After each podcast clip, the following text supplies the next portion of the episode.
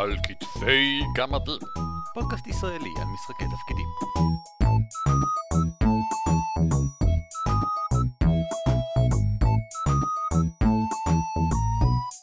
שלום וברוכים הבאים לפרק מאה ארבעים ושש של על כתפי גמדים, הפודקאסט הישראלי העוסק במשחק התפקידים. שמי הוא ערן אבירם. נעים מאוד, אורי ליפשיץ. והיום, אחרי שהצלחנו להקים את אורי מלילה ארוך ללא שינה, שבמהלכו הוא שיחק אקסקום כל הלילה, אנחנו החלטנו לדבר על אקסקום גם כל היום. אנחנו דבר ראשון נסביר כמובן קצת מהו אקסקום, למה ראוי לדבר עליו כל כך הרבה, ובסוף אני אדבר קצת על משחק התפקידים סלש לוח שאני מפתח לקראת ביגור, שיהיה אקסקום. זה הרבה מאוד. אקסקום, אורי, בוא, בוא נתחיל. בוא נתחיל בדיסקליימר קטן. קודם כל, אני חצי מהלילה עבדתי, ואז פינקתי את עצמי בחצי השני של הלילה, בזה ששיחקתי משחק מחשב. הרווחתי את זה. ועכשיו, למי שמקשיב לנו עכשיו ושואל את עצמו, מה זה אקסקום? אז אקסקום הוא סך הכל משחק מחשב, שזה כבר שקר. אקסקום הוא סדרת משחקי מחשב. הראשון, אקסקום Enemy Unknown, יצא ב-אלף תשע מאות תשעים וארבע, והאחרון בסדרה בינתיים יצא השנה ב-אלפיים ושש עשרה, אקסקום שתיים. עכשיו זה נשמע כאילו יצא הראשון ב-תשעים וארבע והשני אקסקום שתיים ב-אלפיים ושש עשרה, זה לא המצב. ביניהם היה עוד תריסר משחקים בין השנים הללו.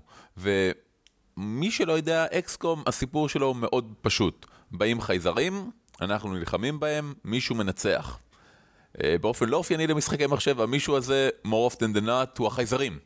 אקסקום ידוע בכל עולם הגיימינג בתור אחד המשחקים האכזריים, הקרים והמרושעים שיש אי פעם, ובסדרת ביקורות על משחקי מחשב, של חמישים משחקי המחשב המשפיעים ביותר בעולם, הוא מופיע שם בשנות ה-תשעים תחת הכותרת של אקסקום הוא קר, אפל ואדיש לגורל של כל מה שתעשה בו, בדיוק כמו החלל האדיר שממנו מגיעים החייזרים שלו, וזה נכון.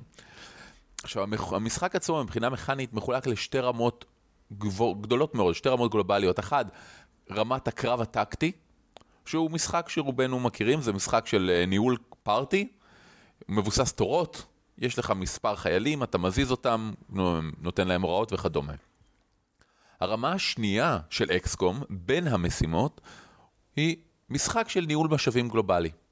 כלומר, יש לנו מהנדסים, יש לנו מדענים, הם חוקרים, הם בונים, ואנחנו זזים ממקום למקום, תוקפים, מחליטים איזה מטרות לתקוף וכדומה.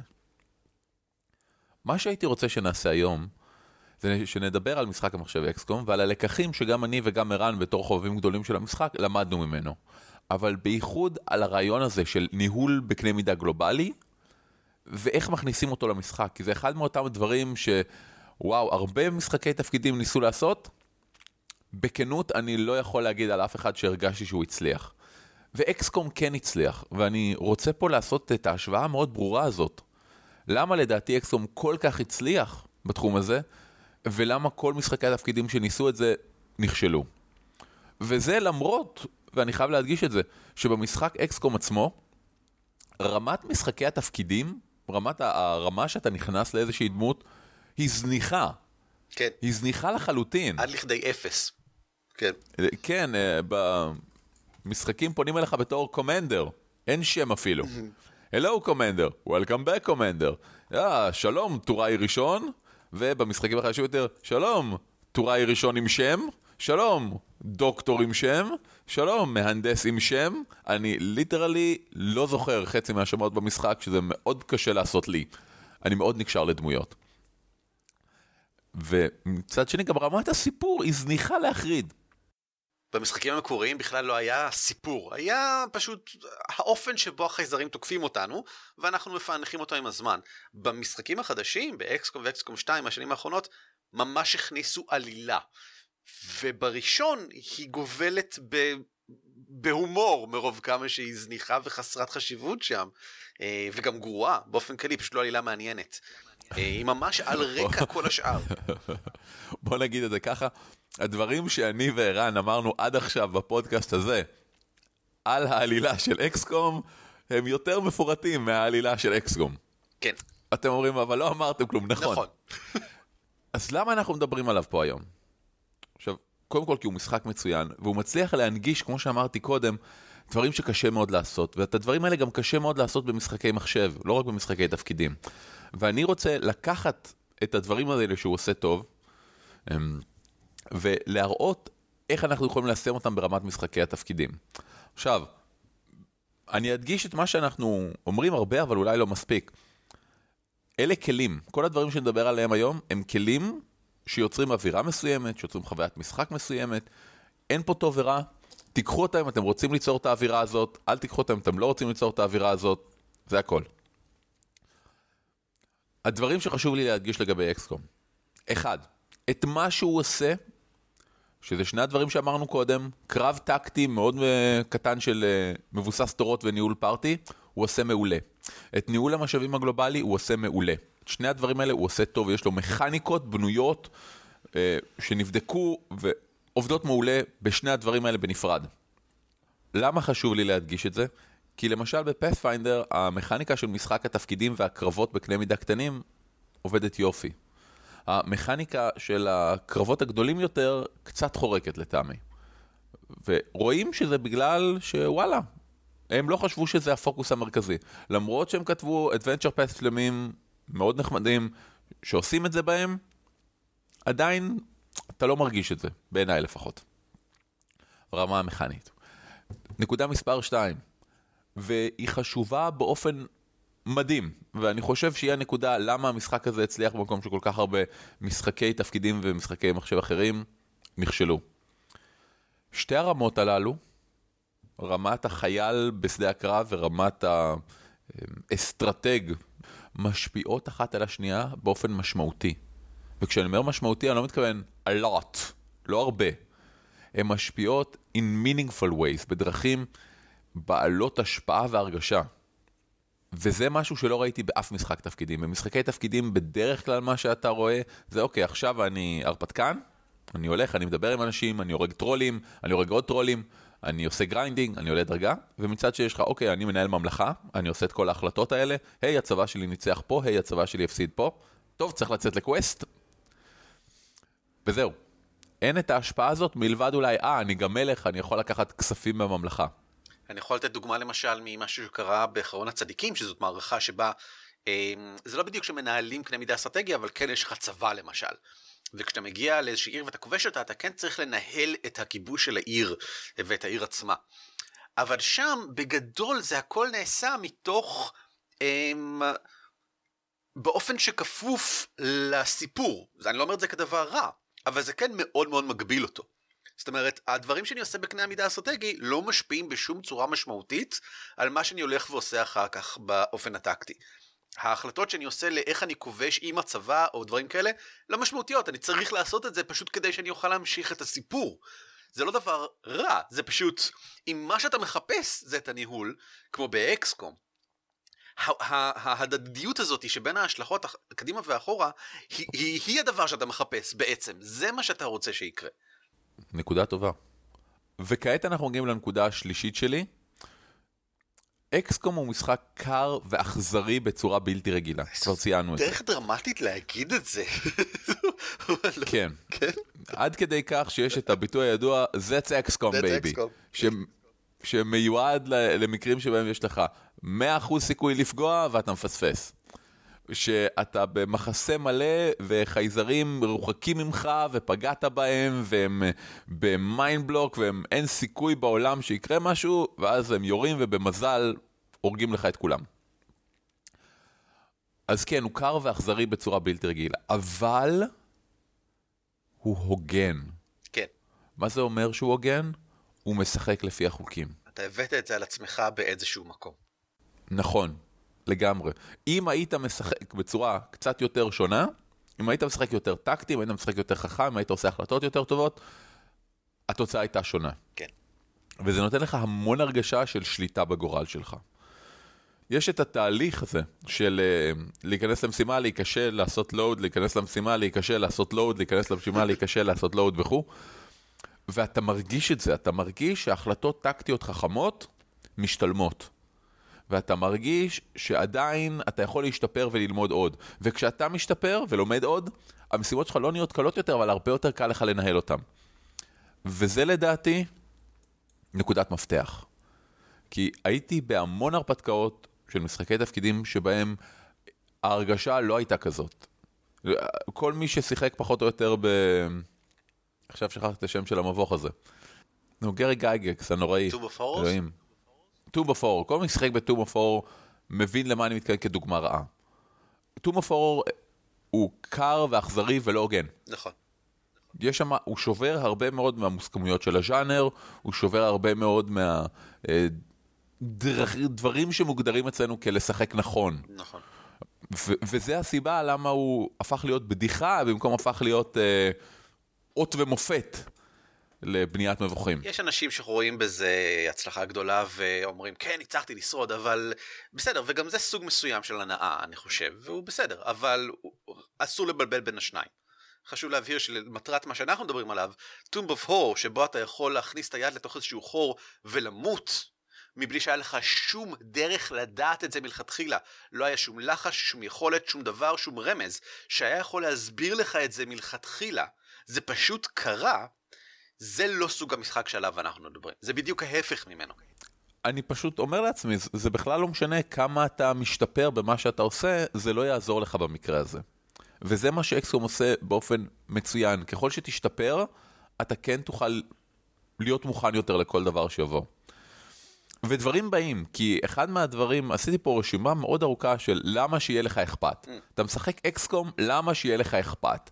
ואחד מהנקודות פה, הנקודה האחרונה שרשמתי, זה כי המשחק ממשיך להפתיע אותך. יש לך אויבים חדשים, יש לך יכולות חדשות, יש לך דברים חדשים לדאוג מהם, יש לך דברים חדשים לדאוג להם. המשחק כל הזמן מתפתח. אני זוכר מלפני שנים, כששחקתי עוד במשחק הקודם, באקסקום אחד, דברים ממשיכים להיות נוראים. וזה מפתיע. זה, זה מפתיע כי זה דורש הרבה חדשנות, זה דורש מהמנחה לשבת בלילה ולחשוב, אוקיי, למה הם לא יצפו עכשיו, אבל עדיין ימשיך את התמה של ההרפתקה.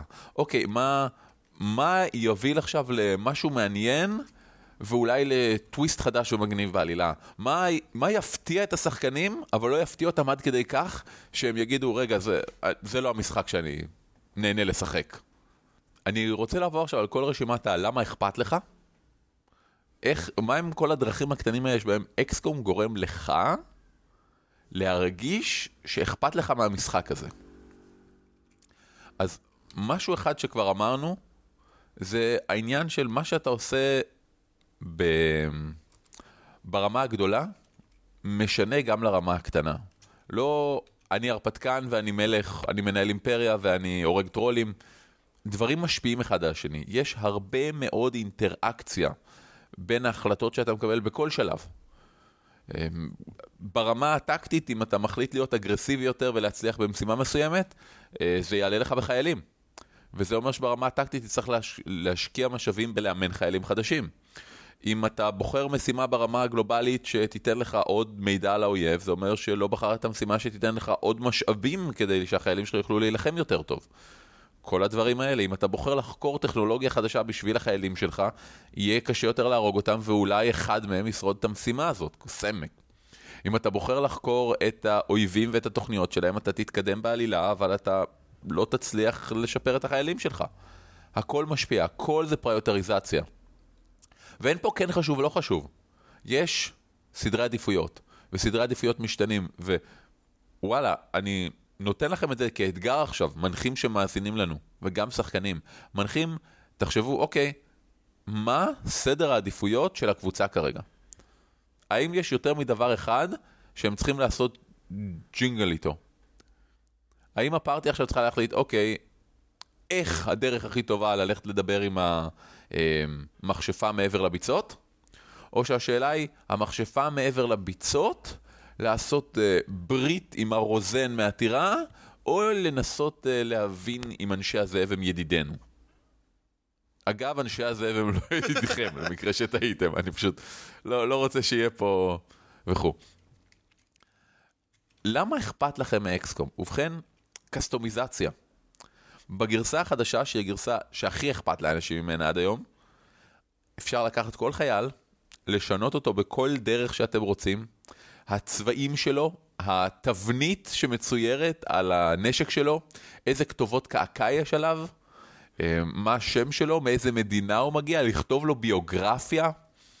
ואתם זוכרים שאמרתי קודם שחיילים מתים כל הזמן ואי אפשר להחזיר אותם לחיים, וזה משחק נורא, וזה נורא עוד יותר כי אתה עושה להם קסטומיזציה.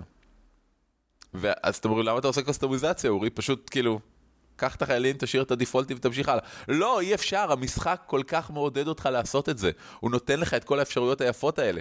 מה, אתה לא תשים בנדנה? זה יותר מזה. אני חושב שאחרי שלוסי, הצלפת, הורידה שלושה סקטואידס במשימה אחת, משימה הבאה היא חוזרת שוב פעם, ואתה מזהה אותה, כי כבר יש לה כמה מאפיינים בולטים. למשל, היא יותר כהת אור, יש לה שיער שחור כזה. אתה מזהה את לוסי יותר מאשר צלפים אחרים, ושוב פעם היא מתנהגת, אתה יודע, היא פשוט הכי אדירה בעולם. אתה אומר, וואלה, לוסי, את אדירה, ואתה רוצה לתת לה איזה שם משהו כדי לייחד אותה. אתה רוצה ממש לעשות את זה גם. כן, גם אם אתה לא עושה את זה, אגב, החיילים שאתה מקבל מראש באים פריסט, כלומר פריסט זה לא אומר חייל מספר שלוש, זה אומר הלן וולינגטון מאנגליה, כן. שנולדה בשנת זה וזה, ומשפחתה הייתה... ואחת ההברקות אני חושב של שני האקסקומים החדשים, אחרי שהחייל שורד כמה משימות ועולה לדרגה השלישית, כאילו יש איזה שבע דרגות או משהו כזה, כשהוא עולה לשלישית, הופך למייג'ר, אני לא זוכר איך קוראים לזה, סרג'נט, סרג'נט, סמל, הוא מקבל אה, ניקניים, כינוי. אוטומטי, שזה בדיוק דרך לייחד אותו, ולגרום למין סוג של אה, טקס מעבר כזה. אגב, בחדש גם, ברגע שאתה נהיה סרג'נט, נפתחות לך עוד אפשרויות לקוסטומיזציה. ל- לרוב החיילים נניח אין קעקועים. ברגע שאתה סמל, אתה יכול לשים קעקוע, וזה מגניב, כי יש לך חייל עם קעקוע, ואתה אומר, או, תותח. שלא נדבר על זה שאתה יודע, אתה יכול לעשות אותם דומים לכל הדמויות המגניבות שאתה אוהב מכל מקום. התותחית שלי, אני מתכוון לזה מילולית, הבחורה עם התותח שלי, נקראת ארינסון. והיא לובשת מכנסי אור שחורים ו- וג'קט שחור, ממש כמו ארינסון בפארסקייפ. ואתה יכול לעשות את הקסטומיזציה הזאת, כי זה, וזה מגניב. אבל אני כן ארחיב על זה, כי אנחנו מדברים הרבה על קסטומיזציה ושמות ולהוסיף פרטים, ובמשחקי תפקידים הרבה פעמים אנחנו מזניחים את זה. ואני מדבר עכשיו על אן פי סיז, אני מדבר עכשיו על העולם מסביב. אני מדבר על זה ש... וואלה... תנו לי עוד פרטים על הציל הזה שאתם מבקרים בבית שלו. טוב, הזכרנו את זה כל כך הרבה פעמים, אני לא אתן את כל השפיל הזה שוב. למה אכפת לך מאקסקום? כי מטרה משותפת. כי זה לא משנה שאין סיפור, זה לא משנה שלא תוכלים להציג כלום.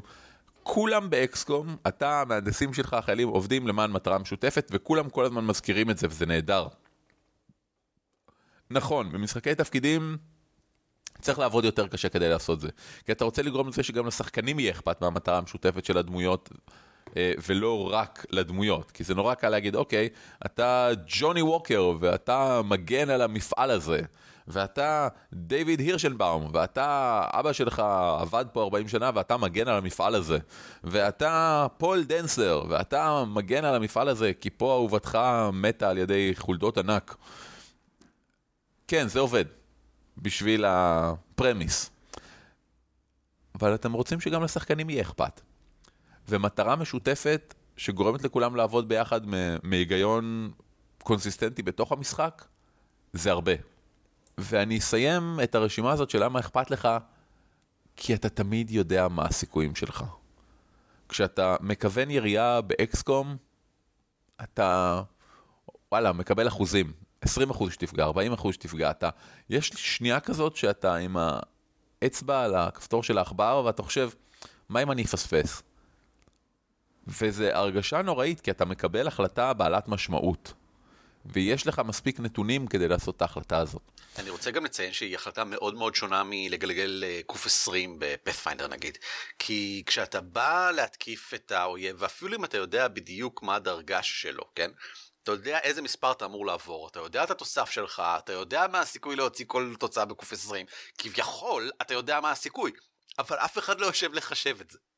אז אתה רק אומר, אה, זה דרגש עשרים ולי יש פלוס אה, חמש עשרה, אז יש לי סיכוי די טוב להצליח. אתה לא, אתה לא יושב לתכנן בדיוק מה הסיכוי שלך, שוב, שבעים וחמישה אחוז. אתה בעצם יותר, כי גם חמש מספיק. בכל מקרה, ה... הנקודה היא ש... כשאתה רואה את זה מולך באקסקום, אני מרגיש, יש פה משהו הרבה יותר, יש פה תחושה שונה לגמרי, אפילו שמבחינה אה, עובדתית אובייקטיבית מדובר בדיוק באותו דבר. אתה רואה בדיוק מה האחוז שתצליח, וזה גורם לך, דבר ראשון, להתבאס הרבה יותר כשאתה מחטיא. כשאני מגלגל להתקפה ואני לא מצליח, אז אה, חבל. אבל כשאני מתקיף עם שמונים וחמישה אחוז ולא פגעתי, בא לי לסגור את המחשב וללכת. ובהחלט יכול להיות שאם אני מגלגל התקפה, אתה יודע, ויצא לי שש עשרה בקובייה, והחטאתי, אני, אני אומר, מה? אבל אני לא מרגיש שאני כשלתי איפשהו, בכך שהחלטתי לעשות את ההתקפה. אני חושב שזה בגלל שבאקסקום יש לך יותר, הפעולות האחרות שאתה יכול לבצע במקום התקפה הן מאוד מהותיות. אני מסכים, בין היתר לשפר סיכויי ההתקפה, זאת אומרת, אחד מהדברים שאתה תמיד יכול לעשות זה להגיד, טוב, אבל איך אני תופס אותו עם ככה באיגוף שאין לו מחסה, איך אני, איך אני משפר את הסיכויים שלי, אולי אם אני אזוז קצת יותר, אולי אם אני אחכה עוד רגע, אולי זה לא נכון לראות עכשיו דווקא. בדיוק, והאמת חשבתי עכשיו ש, אתה יודע, בקרב בפאת'פיינדר או ברוב משחקי התפקידים, מגוון ההחלטות שלך הוא הרבה יותר מצומצם. תלוי באיזה, לא? ברובם לא. אני, אני מנסה, אני מריץ עכשיו בראש סנריוז משיטות משחק שונות. בסופו של דבר זה לבחור, זה לתקוף, את מי לתקוף ובאיזה סוג התקפה. ו... נגיד, אוקיי, בסדר. קוסמים ומטילי לחשים כמובן בצד. המבחר שם קצת יותר גדול, אבל לא משמעותית. ובסופו של יום, אני חושב שהמון מהשיקולים הטקטיים נזנחו, כי הם הפכו את השיטות למאוד מסובכות. כל הקאבר וכו וכן הלאה. אני לא לגמרי בטוח שאני מסכים. אבל אני רוצה שנמשיך, כי יש עוד הרבה למה לדבר עליו. זה נכון. ופה האמת אני אסיים, כי אני חושב שכל הדברים האלה שאמרתי, הם נקודות שכל אחד יכול להסתכל עליהם, ולהגיד, אוקיי, האם במערכה שלי, זה נכון, האם במערכה שלי, וואלה, המשחק מפתיע אותי. האם ההחלטות שאני עושה משנות לדמויות שלי? האם יש לי מספיק קוסטומיזציה לדמות שלי ולקונטקסט שלה מסביב? האם יש מטרה משותפת שדוחקת את כולנו קדימה וגורמת לנו לרצות להתקדם? האם אנחנו יודעים בגדול מה הסיכויים שלנו? האם אנחנו יודעים, אני אשנה את זה טיפה, האם אנחנו יודעים כשמשהו קשה באופן מונומנטלי וכשמשהו ממש קליל? והאם זה משפיע עלינו? ושחקנים, אם אחד מהדברים האלה התשובה להם זה לא, תוסיפו אותו בעצמכם. אין שום סיבה שלא. תמצאו מטרה משותפת, תאחדו את כל הקבוצה הסביבה. תשאלו כמה זה קשה, זה נראה לי קליל או ממש מורכב עכשיו לפרק את הפצצה הזאת. תשאלו. אגב, תמיד שאלה טובה כשמפרקים פצצה. בסדר גמור. בוא נמשיך ונעבור לעניין אחר. בעקבות אקסקום, שאני מאוד מאוד אוהב, החלטתי להריץ בביגור הקרוב משחק מבוסס אקסקום. עכשיו אני כבר, לדעתי, משהו כמו שבע או שמונה שנים מפנטז על משחק שכזה. עוד הרבה לפני שהגיעו הדור החדש של האקסקומים, התחלתי לבנות משחק שמבוסס באופיו על האקסקומים הישנים. ההבדל ביניהם הוא לא מאוד מהותי, אבל אני חושב שהאקסקומים החדשים, בין היתר כי הם משחקים מאוד חכמים, כן לימדו אותי כמה דברים.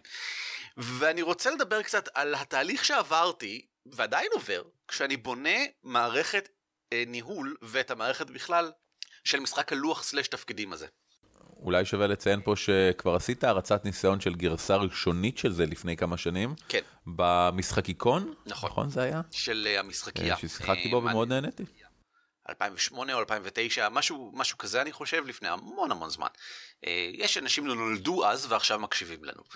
בכל מקרה, הרעיון הבסיסי הוא לתמצת לתוך טווח זמן של שלוש עד ארבע שעות את חוויית אקסקום הכוללת, שכמו שאמרנו מורכבת גם מפן אסטרטגי, גם מפן טקטי ומההדדיות ביניהם.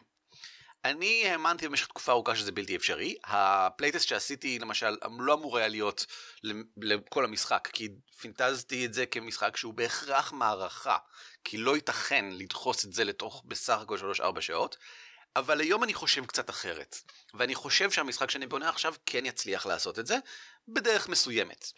אני עדיין מפנטז על משחק בקנה מידה של מערכה, שאפשר גם להכניס לתוכו סיפור הרבה יותר מורכב, וגילום דמויות הרבה יותר מעניין, אבל בוא נשים את זה כרגע בצד, ונדבר ספציפית על המשחק שאני יוצר כאן. דבר ראשון, אני רוצה להתחיל אה, עם הבעייתיות הראשונית של עצם קיומה של השכבה האסטרטגית. כמו שדיברנו עד עכשיו, זה, ובכן, זה לא כך קיים במשחקי תפקידים. פשוט אין את זה כל כך. יש את זה קצת פה ושם, אבל כמו שאמרת גם מקודם, אורי, גם כשזה קיים, זה בדרך כלל לא כל כך נוגע לחיינו המעשיים. אין, אין אינטגרציה מוצלחת. אין, אין כן. ממש, כן. אה, ושאלתי את אביב מנוח לגבי זה יותר מוקדם היום, והוא אומר, אחרי שישבנו וחשבנו, כנראה שרוב השחקנים לא אוהבים להתעסק במשחק, במשחק האסטרטגי. ואני לא לגמרי בטוח שאולי ככה הייתי מנסח את זה, אולי הייתי אומר, כנראה שהנחת המוצא של רוב המשחקים, ולכן שהשחקנים שבמשחק בהם, מתעלמת מאלמנט אסטרטגי. אני חושב שזה אפשרי, ו- וכדאי, ואני אציין למשל את אה, המורדים בגיהנום, אה, מערכה שבה אנחנו משחקים עכשיו, היא כרגע לצערנו בהפסקה עקב מחסור בשחקנים, שבה האלמנט האסטרטגי הוא אינטגרלי למערכה, ואנחנו גם מגלמים את המנהיגים של המרד, אבל אנחנו גם משחקים את הניהול של המרד. אנחנו בונים את המרד, אוספים אינטל, אנחנו יוצרים סייף uh, האוסס ברחבי העיר, כדי שנוכל, אנחנו באמת מנהלים את המרד בפן של ממש מנג'מנט. וזה סיפור שעוסק בזה. המערכה הזאת היא מערכה על בניית מרד. ובסיפורים שכאלה, אתה בהחלט צריך פן אסטרטגי. אז ישבתי והתחלתי לחשוב מאיפה אני יכול לאסוף אלמנטים של משחק אסטרטגי. דבר ראשון, מתחילים עם המורדים בגיהנום. אני חושב שראוי לציין, אגב, שהוא ממש כאילו מהשנה הזאת. זאת אומרת, ישנם משחקים מעטים מאוד שעושים את זה כמו שצריך, ואני חושב שהמורדים בגיהנום זה דוגמה אחת מאוד מאוד ספציפית, ספציפית לאיך לנהל מרד, למערכה שמיועדת לניהול מרד, אבל היא עושה את זה מצוין, אבל רק לאחרונה הגענו לזה. זאת אומרת, אני חושב שבעולם משחקי תפקידים זה באמת משהו מאוד בוסרי עדיין. אז ישבתי ועברתי על דברים נוספים מעבר לכך, כדי לנסות למצוא איזה שיטות יש להם מנגנונים. וכששוב פעם שאלתי את אבי מנוח לעוד הצעות, הוא הציע את כל הדברים שכבר חשבתי עליהם, מה שמעיד שכנראה שיש די מעט הדברים. אם לכם דרך אגב אתם מכירים עוד, אנא, הוסיפו בהערות הפרק, או שלחו לנו לגמדים את רול נקודה סי או נקודה איי אל, כי אני ממש זקוק לעוד רעיונות. אז בואו נתחיל על רשימת המחקר שעליה אני עברתי ועדיין עובר. דבר ראשון, ריין הוא משחק פנטזיה שנראה לי מגניב תחת, הוא מבוסס על ה-One Roll Engine, שזו שיטה שבה מגלגלים המון קוף עשר, והגלגול האחד הזה קובע גם האם הצלחת, כמה הצלחת וכל מיני דברים שכאלה. מנגנון מאוד נחמד בפני עצמו, אבל גם בריין יש, ריין מלשון לשלוט. יש מנגנון ארגונים. אלא מה? שהקטע העיקרי בריין זה על קונפליקטים בין ארגונים. זאת אומרת, זה בעיקר איך הארגון שלי מתקיף או מותקף ארגונים אחרים. באופן פוליטי, באופן פיזי, באופן של דחכים, בכל הדרכים שכאלה. שזה מגניב, זה סבבה, אבל זה בהחלט לא מה שאני מחפש. אז נשים את זה בצד. כלומר, זה עדיין בשורה התחתונה משחק ניהול קונפליקטים. זה לגמרי כן, פשוט בקנה מידה יותר רחב. וזה אגב מגניב לגמרי ומאוד פשוט, הוא עשוי מאוד יפה. בנשגבים יש מערכת שלמה לניהול הממלכה. יש לה כמובן איזשהו שם מפורט ופלצני בסגנון הנשגבים. אני זוכר שתרגמתי אותה בספר של צערי לא יצא בעברית, המדריך למנחה של הנשגבים שתיים. המערכת הזאת היא מסועפת ומפורטת בקנה מידה מבהיל, היא ממש מיני משחק בתוך הנשגבים לניהול ממלכה, לכל עונה זה תור, אתה בוחר איזה פעולות לעשות, מאוד מאוד מהותי מה התכונות שלך בתור מי שמנהל אותה, מגניב לגמרי, אבל דבר שאני מורכב לכדי הרצון כנראה לעולם לא להשתמש בה, ודבר שני, לא מתממשק בשום צורה עם הפן הטקטי. זאת אומרת, שום החלטה שאתה עושה בקנה המידה האסטרטגי במערכת הזאת היא לא רלוונטי למה שאתה עושה אחר כך בסיפור בעצמך כדמות, אז לא רלוונטי. בפאת'פיינדר כבר אמרנו, יש מערכת לניהול מרד, ראוי לציין שהיא מבוססת על מערכת אחרת לניהול ממלכה, שיצאה בקינגדום בילדר אני חושב, והדבר העיקרי שלמדתי מהמערכות האלה, כששאלתי את עצמי, רגע, איפה הן מתממשקות איתי בטקטיקה, התשובה היא בשני מקומות. ואני רואה את זה בעיקר במערכת לניהול מרד. דבר ראשון, ישנם אירועים אקראיים. כל תור, וזה מאוד חשוב, יש תור אסטרטגי. למשל, המרד כל שבוע זה תור. ואנחנו יכולים כמובן לעשות כל מיני דברים במהלך השבוע הזה, אבל בחיית המרד, שבוע זה תור. ובשבוע הזה מגלגלים בשביל לראות האם קרה איזשהו אירוע. והגלגול הזה תלוי בהמון דברים שקשורים למרד, למשל, כמה רעש עשה המרד, האם אנחנו נחשבים כמסוכנים, האם המרד, האם הממשל תופס את המרד כמסוכן, יש סיכוי יותר גבוה שהאירוע יהיה שלילי והתקפי כלשהו. האם אנחנו ניסינו לגרום לאירוע מסוים להתרחש, כי אנחנו יכולים לנסות לעודד כזה דבר עם המשאבים של המרד, אז יש סיכוי יותר גבוה שהוא יתרחש. והאירועים האלה משליכים ישירות עליי כדמות. אם למשל פתאום יש עוצר, זה ישפיע באופן מהותי לגמרי על איך אני מנהל את המשך ההרפתקה. התכוונו לפשוט על אה, בית ה-whatever, ועכשיו יש עוצר, אני לא יכול להסתובב בחוץ בלילה.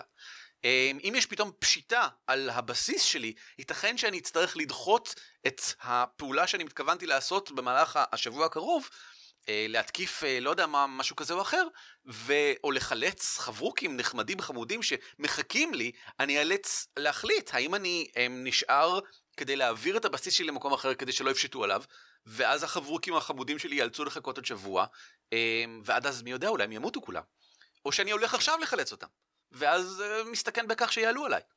וזה מאוד מעניין, זה האירועים הקריים האלה הם אחלה, הם מש- ממש מתמשקים אליי. והאלמנט השני, הוא הפעולות שהמרד יכול לעשות כדי לעזור לי בפן הטקטי. אה, למשל, אני יכול לשתול אה, חפצים מועילים במקומות בעיר, והם ימתינו לי שם כשאני אבוא לעשות שם הרפתקאות אחר כך. למשל, אני יכול לשחד בקנה המידה האסטרטגי אה, ולהשיג טובות הנאה שונות, וזה לצורך העניין מאפשר לי להתחיל כבר את הפלישה שלי לתוך איזשהו בית אחוזה, כשאני כבר בפנים, אני בכלל לא צריך להתגבר על כל מה שקרה בחוץ. זה חוסך לי משאבים בקנה המידה הטקטי, זה חוסך לי אולי אה, חלקים שהשחקנים מוצאים אותם כלא מעניינים, אולי לא מעניין אותם איך להיכנס פנימה, לא מעניין אותם הקטע של ההתגנבות או הזה, הם רוצים להיות בפנים כבר ולגלות דברים. אז בפן האסטרטגי אפשר לדלג על הקטע הזה, פשוט בכך שאתה אה, משלם במשאבים מסוימים להשיג דברים מסוימים. וזה נהדר. זה נשמע בעיקר חוסך זמן. זה דרך אחת למשל לחסוך זמן, כן. המערכת לניהול ממלכה קיימת בתוך האולטימט קמפיין של פאת'פיינדר, ספר שעשינו עליו ביקורת בעבר, ואני אתן קישור בהערות של הפרק. אני כבר כתבתי את הקישור בהערות הפרק. עכשיו, בוא נמשיך לכמה מערכות שלא קראתי, או שקראתי אותן רק לפני הרבה זמן ולא כך זוכר, ולכן אני בקרוב אקרא שוב פעם. הראשונה, אם נקפוץ ישר ל... משהו שדיברנו עליו לא מזמן, Adventure Conqueror King System, או אקס, דיברנו עליו לא מזמן עם עומר גולן יואל, שכותב לה כל מיני דברים, ואני חושב שהשתתף בפיתוח שלה, או שאני מבלבל, הוא היה פלייטסטר? לא זוכר. הוא מאוד אוהב אותה, זה מה שחשוב. והוא מאוד אוהב בין היתר את ההתממשקות שלה, שבין האסטרטגי לבין הטקטי. חלק אינטגרלי מהמערכת זה שבהתחלה אתה הרפתקן, אחר כך אתה נעשה, ובכן כובש, ובסוף אתה, ובכן מלך. וכשאתה מלך, אתה שולט ביד רמה, ומנהל מערכה, את הממלכה שלך. איך בדיוק זה עובד? אני לא בטוח. אני חושש ממה שאני זוכר שהוא אמר, שזה מאוד סנדבוקסי. וסנדבוקס זה לא דבר רע, אבל זה לא תואם את מה שאני מחפש, שהוא הרבה יותר... מהודק. אני צריך מאורגן, ארגון מסוים כן. עם סוג מאוד מסוים של פעילויות טקטיות. אנחנו לא סתם עושים דברים מה שאנחנו רוצים והולכים לעשות מה שבא לנו, אנחנו נלחמים בחייזרים בזירות מסוימות במקום המסוים. אתה רוצה את המכניקה שתתמוך בדברים. בהחלט אתה... כן. זה בדיוק מה שדיברנו על למה אנחנו אוהבים את אקסקום, כי הוא נותן לך את המכניקה הזאת בצורה ברורה. ולכן אני גם כמובן אנסה לחכות אותו. ועוד מעט אני אדבר קצת גם על איך אני מחכה אלמנטים מסוימים ממשחק המחשב. עוד שיטת משחק תפקידים שיש בה אלמנט של ניהול היא Rogue Trader, של Warhammer פורטי קיי, שבה אתה מנהל ספינת חלל, צי למעשה ספינות חלל, באורך כל אחת באורך של קילומטר, עם חמשת אלפים או ששת אלפים אנשים על כל אחת מהם, ואלה צי אה, סחר, אתם סוחרים בגדול, אבל מערכת הניהול שם היא לא בדיוק לניהול הארגון, כמו לניהול הסחר של הארגון. שזה סבבה, וזה אחלה, אבל דבר ראשון מדובר במערכת מורכבת להפליא, רוג טריידר באופן כלי מערכת מורכבת הרבה מעבר מה שצריך, ודבר שני, שוב זה לא, אין שם כמעט שום התממשקות עם הפן הטקטי, אז על רוג טריידר אני כנראה לא אקרא אותה, שוב פעם אני לא רואה את הצורך. ארס מג'יקה לעומת זאת, מגיקה, ארס מגיקה, אנחנו תמיד בלבלים. ארס. בוא נגיד. אף אחד לא יודע, אני לא חושב שיש דרך נכונה להגיד את זה, אני חושב שיש רק סוגים שונים של טעויות. בארס מגיקה, אתה מנהל, אתה משחק לא רק את ראש בית הקוסמים, הקוסם העליון, אלא גם את כל הבית שלו, ומשרתים שונים, ועוזרים, וכל מיני דברים שכאלה. נשמע שיש שם פן די חשוב של ניהול. אני גם יודע שהמשחק מתנהל במין עונות. זאת אומרת, ייתכן שהקוסם שלך למשל מעביר עונה שלמה בלחקור לחש חדש. בזמן שקוסמים אחרים עושים הרפתקאות או דברים כאלה, ואתה שולח בעצם את העוזרים שלך, ואתה מגלם אותם בזמן ההרפתקאות. יש פה... אני חייב להגיד שאני, אני תמיד הסתכלתי על ארס מגיקה, ושוב, לא, לא באופי שלילי, כי יותר שאתה מנהל את מה שהקוסם שלך עושה באופן מאוד עמום, ופחות מנהל באופן מסודר את מה שדברים אחרים עושים. אין לי שמץ של מושג, אני קראתי אותו לפני עידן ועידנים. יש לי את המדורה הרביעית ב-פי די אף איפשהו, ואני מתכוון לעבור שוב פעם על הקטעים האלה, כדי לראות אם אני יכול ללמוד מזה משהו בכל זאת. בכל מקרה, זאת הרשימה. אם יש עוד משחקי תפקידים שיש בהם אלמנט ניהולי משמעותי, אז אני לא כך מכיר אותם, או שלא הצלחתי לחשוב עליהם לפני הפרק. הדבר העיקרי שאני חושב שלמדתי מכל הרשימה הזאת, זה שניהול במשחקי תפקידים הוא בדרך כלל משחק נפרד. זאת אומרת, אין את ההדדיות שדיברנו עליה, באמת שיוצא הדופן היחידי הוא גם החדש ביותר ביניהם, המערכת לניהול מרד, ובניגוד לקרב, נראה שאין פה כל כך מקום למשחק תפקידים. זאת אומרת, למשל, קרב היא מערכת, כן? בתוך משחק, אבל בקרב יש המון מקום למשחק תפקידים. אתה יכול לתאר באופן מגניב דברים, וזה בדרך כלל מספיק. אתה יכול להחליט שאתה עושה פעולות מתוך מניעים של הדמות, ולא בגלל יעילות, אתה יודע, ייתכן שתרצה להתקיף דווקא את הגובלין המנובל שאתה ממש שונא, שבורח ממך כבר מלא זמן, ולא את האוג הענק שמולך, אפילו שעדיף שתתקיף את האוג מבחינה, אה, יעילה, אני עושה במרכאות, מבחינה, אם אתה רוצה להשיג את מטרות הקרב, שזה בדרך כלל מה שאנחנו עושים כשאנחנו נכנסים למצב טקטי. במשחק ניהול, זה לא כל כך קורה. זאת אומרת, אף אחד מהמקרים האלה שעליהם הסתכלתי מקודם, באף אחד מהם לא הצלחתי להעלות בדעתי, שמישהו יעשה החלטה ניהולית, שלא מונעת מתוך רצון גיימיסטי נטו. זאת אומרת, לנצח את המערכת. להצליח לשחק לפי החוקים, כדי להשיג את המטרה באופן היעיל ביותר שאפשר. ניהול משאבים, משחק לוח. אני לא אומר את זה כמשהו שלילי, אני פשוט מציין את זה כתחושה שקיבלתי. Hmm. מעניין. ועל הרקע הזה, כן, ועל הרקע הזה אני ניגש לעבוד על האקסקום שלי. לא נותר עוד הרבה מאוד זמן לפרק, אני לא רוצה לקחת יותר מדי זמן, אז אני רק אתן כמה הערות על איך זה עובד כרגע, ולמה אני רוצה שזה יעבוד ככה. הרק... דבר ראשון חשוב לתת את הרקע הסטינג, החלטתי כבר לצמצם. אקסקום שלי לא יהיה בכל אה, העולם. אה, אני עומד לשחק מין אקסקום פוגש את דרזדן פיילס. זאת אומרת, Ooh. פנטזיה עירונית. אנחנו קבוצה של חברוקים באיזושהי עיר, התחילו לקרות כל מיני מקרי רציחות ופיצוץ ודברים כאלה, ואנחנו מבינים שזה מין סוג של, אנחנו קוראים להם גרמלינים, זה מין יצורים כאלה שלא ברור לנו מאיפה הם באים, אבל אף אחד לא רואה אותם חוץ מעטים, אנחנו אוספים את המעטים האלה, ואנחנו מקימים ארגון, אפשר להגיד, מאוד לא רשמי, ומתחילים לנסות לפעול כנגדו, כדי להבין מי הם, מה הם, אה, ואיך לעצור אותם. וזה הבסיס של המשחק שלי. עכשיו, אני לא בטוח שאני לוקח את זה לכיוון של קסם, ייתכן שמה שיש לגרמלינים האלה, זה טכנולוגיה שהיא indistinguishable from קסם, כן? אני משאיר את זה פתוח בינתיים, ובין היתר אני אתן לשחקנים להחליט מה הם רוצים, איך הם רוצים לראות את זה, אם כי לי יש תשובה, אני יודע מה זה. אני חושב שחלק מאוד חשוב מלשחק באקסקום, זה המסתורין של לא לדעת מה עומד מולך, ולחקור אותו לאט לאט. ואז לגלות מה עומד מולך ולהשתים במכנסיים. כן, זה האלף בית. עכשיו, המשחק שלי יהיה מחולק לתורות, תור אסטרטגי ותור טקטי, כשאני צופה בערך שישה תורות מכל אחד מהם במהלך ארבע שעות משחק. זאת אומרת שהתורות הטקטיים צריכים להיות מאוד מאוד מהירים. חצי שעה זה יותר מדי לתור טקטי. אלא אם התור האסטרטגי הוא מאוד מאוד קצר. וזה אומר שצריך מערכת קרב מאוד מאוד מהירה. אז החלטתי להתבסס על מוד ארבע, שאני חושב שלמרות ש... המון תלונות היו על כמה שהיא לוקחת המון זמן, זה בעיקר בגלל שיש מלא נקאפ לאויבים או דברים שכאלה. אני משנה אלף ואחד חוקים, אבל הרעיון הבסיסי, פעולת תנועה, בודדים במשבצות, כוחות אה, לפי רצון או כוחות התעכלות, פעולה משנית כדי להפעיל איזשהו משהו קטן, כל הדברים האלה אני שומר אותם, ועליהם בונה אלף ואחד הדברים אחרים, המון עבודה דרך אגב, כדי ליצור מנגנון משלי שיתאים. Hmm. אני לוקח לא מעט אלמנטים ממשחק המחשב, אבל לא את כולם. למשל, אני חושב שלא יהיו אצלי מקצועות. אני חושב שכן יהיה אצלי Overwatch כפעולה. Overwatch היא פעולה מאוד חשובה במשחק המחשב, שלא ממש קיימת במשחקי תפקידים. זה להכין פעולה בעצם. אתה אומר, אני מכין פעולה שכשהאויב זז, אז אני יורה בו. סבבה, מצוין, אבל ב-אקס קום זה א' ב' של האופן שבו אתה מתנהל.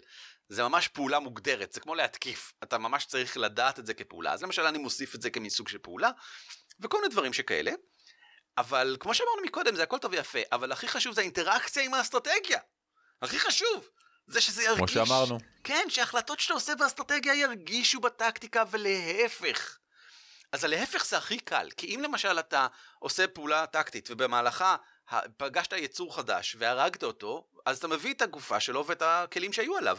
ואז יש לך דברים חדשים לחקור ברמה האסטרטגית. אז זה בעצם נורא קל. יש עוד אלמנטים שהם קלים. למשל, יש וי איי פי באזור, משהו שלמדנו מ-אקס קום ו-אקס קום שתיים החדשים. יש באזור מישהו חשוב שהחייזרים מנסים לתפוס או משהו, ואם אתה מספיק להציל אותו, אם אתה מצליח להציל אותו, זה מאוד עוזר לך ברמה האסטרטגית. אתה מצליח למנוע התקדמות כלשהי, או שהוא נותן לך מידע שעוזר לך, וההחלטה האם הצלחת או לא הצלחת תלויה באיך אתה התנהלת בפן הטקטי. אז טקטי משפיע על אסטרטגי זה קל, אסטרטגיה משפיע על טקטי זה הקשה. אני חושב שיש לי פתרון. דבר ראשון, הפן הכי חשוב מבחינתי בפן האסטרטגי, זה שלכולם יהיה משהו מעניין לעשות. בפן הטקטי זה כאילו קל, כל אחד שולט בחייל, האמת שאצלי כל אחד שולט בשני חיילים, כי הכוונה היא שאחד מהם ימות, אבל בפן האסטרטגי כל אחד שולט באדם, יש לך דמות. אחד מחמשת חברי המועצה, ויש לך תפקיד, שזה מה שאתה מנסה להשיג, ויש לך יכולות מסוימות שרק אתה יכול להפעיל, אם כי כולם יכולים לדבר עליהם, ויש את המקביל של האירועים האקראיים, שמאוד אהבתי, כמו שאמרתי מקודם, שיהיו אצלי סצנות משחק תפקידים. כן, אנחנו משחקים משחק תפקידים, ואני רוצה שיהיה את זה, ומאחר ולא יהיה את זה בפן הטקטי, אני מכניס את זה בפן האסטרטגי. אני חושב שבאופן אקראי אני אכניס סיפורים קצרים, דברים קטנים שקורים, שהתממשקו עם החלטות אסטרטגיות. אם אתה החלטת בתור, למשל, סטודנט במכללה, להתחיל לנצל את אחד החדרים במכללה אה, כדי לבצע בו מחקר, כי אין כל כך איפה לעשות את זה, חוץ מאשר כאן, אה, ייתכן, אני מגגל איזה קובייה, וייתכן שהפרופסור שלך גילה את זה. ועכשיו, אה, יש סיכוי אמיתי שהוא יעיף אותך מכאן, אם לא תצליח לשכנע אותו, לדבר איתו, לעשות איזשהו משהו שיצליח להביא אותו into the fold אולי, וחשוב לציין שהוא לא, הוא לא רואה את הגרמלינים האלה, אז יש כאן איזשהו משהו, חמש דקות משחק תפקידים, שבו אנחנו נשחק איזושהי סצנה, כדי לתת את התחושה שמדובר באנשים אמיתיים, ולא בראש שבוחר איזה פעולה לבצע עכשיו. Hmm. דבר שני, אני הייתי רוצה שלכל אחד יהיה השלכה, על, לפי הפעולות שהוא מחליט לעשות, על הפן הטקטי, כמו שאמרנו מקודם. אז יש את האיש המחקר, שבוחר מה לחקור, וכמובן שהוא בעצם יכול לעזור לאיזה נשקים וטכנולוגיות יובילו לנו.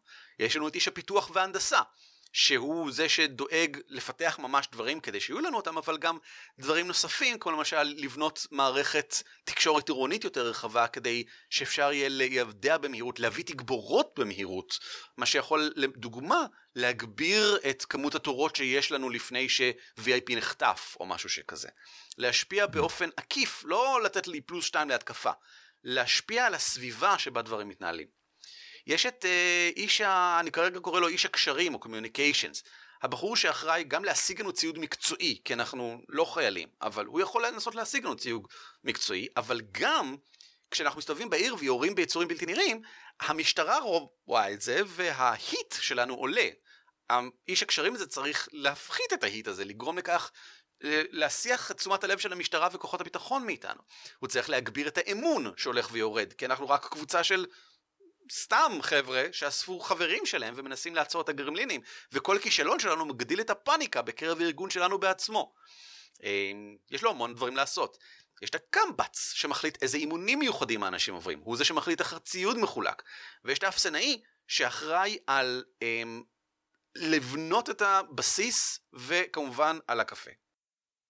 זהו. מעבר לכך יש לי כמובן עוד מלא דברים מאחורי הקלעים, סוגים של משימות, סוגי חייזרים, איזה טכנולוגיות, אבל על הדברים האלה אני לא רוצה לדבר, כי זה בעצם כבר לספיילר את המשחק, ואני רוצה להריץ אותו מיליון פעמים. תכלס, קנית אותי כשאמרת מכין קפה ומנהל את הבסיס, כי אתה יודע, למי יש כוח? בשביל זה שרסלים בעולם.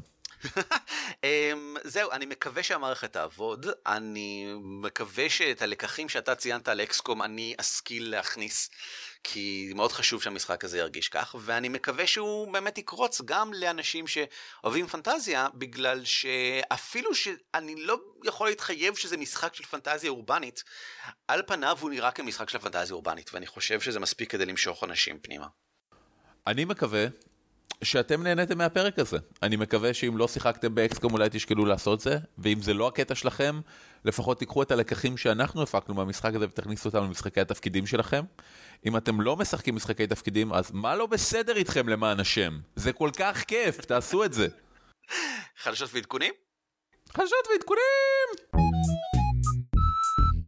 יש לנו ממש מעט. דבר ראשון, עומר גולן יואל, שעליו כבר דיברנו מקודם, סיכם את המהדורות של מבוכים ודרקונים בכתבה חדשה בפונדק, עם היתרונות והחסרונות שלהן, אה, לפי דעתו. אני לא כל כך מסכים עם הרבה ממה שנאמר שם, אבל זה סיכום, ואם אתם רוצים לדעת יותר על מבוכים ודרקונים, אה, לראות קצת את הרקע, לראות קצת ההבדלים ביניהם, שלדעתו של אדם, אז לכו ותראו. אה, דבר שני, אתם זוכרים את הכתבה שלנו על השאלה השבועית, את המדריך שעשינו בנושא? אז התחלתי לתרגם אותו לאנגלית. למעשה כבר תרגמתי אותו לאנגלית. למעשה הוא כבר קיים בעמוד של אה, עד ארבעה שחקנים. אה, אם אתם מכירים חברים באנגלית שלא מכירים את הקונספט הזה, כי, וזה מה שבדקתי לא מעט, הקונספט של שאלה השבועית לא כל כך קיים בטקסטים אה, האנגליים שלא יודע, כאילו אנשים לא כותבים עליו כל כך, אה, שאני ראיתי. אז אם אתם מכירים מישהו ורוצים להפיץ את העניין הזה, אני מאוד אודה, כי הייתי רוצה שאנשים יכירו, ואני רוצה שהמידע הזה יהיה מועיל למישהו. ודבר אחרון, הרשמו להנחות בביגור. ב-עשרים וארבעה וב-עשרים וחמישה לאפריל יתרחש כנס ביגור. אנחנו נהיה שם ביום שני בבוקר, נכון אורי? אני חושב, להקלטה של הגמדים. יום שני בבוקר, ב-עשר, משהו כזה? משהו כזה, ואני אריץ פעמיים אקסקום, פעם אחת אקסקום, פעמיים אקסקום. ויש עוד מלא מקום למשחקים, וביגור רוצה וצריך את המשחקים שלכם. אם אתם רוצים להריץ משהו מופרע, מוזר וחדשני, או להפך, את ההרפתקה שאתם הכי אוהבים והכי מכירים, או לא יודע מה, אין לכם שום רעיון, אבל אתם פשוט רוצים להריץ משהו טוב, אנשי ביגור כותבים הרפתקאות בשבילכם, באמת באמת. אז אנא עשו זאת, כנסו לביגור נקודה אורג נקודה איי אל, ושם ניתן להירשם להנחיה, אפילו אם אתה לא בטוח מה אתה מנחה.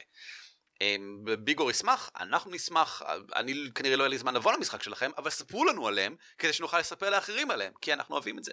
וזה הכל, אני חושב שאין לי שום דבר מה להוסיף. אם כך סיימנו, ערן. זה נקודה דרת לעצור בה. תודה רבה שהיית איתי, אורי, תודה שאתה משחק מלא אקסקום. תודה רבה לך, ערן, תודה לך ששיחקת המון אקסקום. ולהתראות. על כתפי גמדים משותף ברישיון שיתוף ייחוס זהה Creative Commons שלוש. המייל שלנו הוא גמדים את רולפליי נקודה סי או נקודה איי אל והאתר שלנו בדוורבס נקודה אורג נקודה איי אל. ניתן למצוא אותנו גם בטוויטר, פייסבוק וגוגל פלוס.